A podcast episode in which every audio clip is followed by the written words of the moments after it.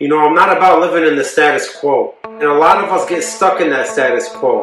And listen, if you're somebody that's average and is okay with being average, maybe this message is not for you.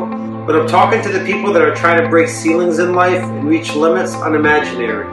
The people that want the best for their life, that want to reach the best version of their life and reach the best version of themselves. Those are the people I'm talking to. Sometimes us, as in those people, we even get stuck in the status quo. And today I told my team at work, I said, listen, if you're average, or you're okay with being average, or you can wake up in the morning, smile in the mirror, and say, let's go have an average performance today. Let's go be the average of the stack rank. Let's go to sleep average. Let's wake up average. That's okay. We don't gotta do the. We don't gotta do great every month. We don't gotta do great every week. We don't gotta do great every day. And if you're somebody that's like that, I said, listen, we can hang out.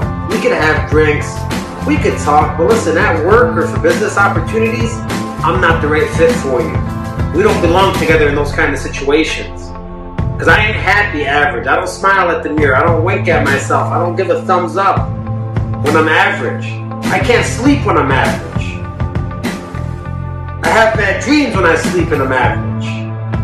I wake up uncomfortable when I'm average. I look in the mirror in disgust when I'm average. Because I never wanted an average lifestyle.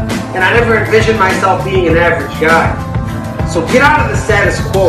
Whatever you're doing that's comfortable, change it and get uncomfortable. And get out of that status quo. Stop being okay with the bunch. Because the bunch is average. And you're not average. If you're still listening to this message.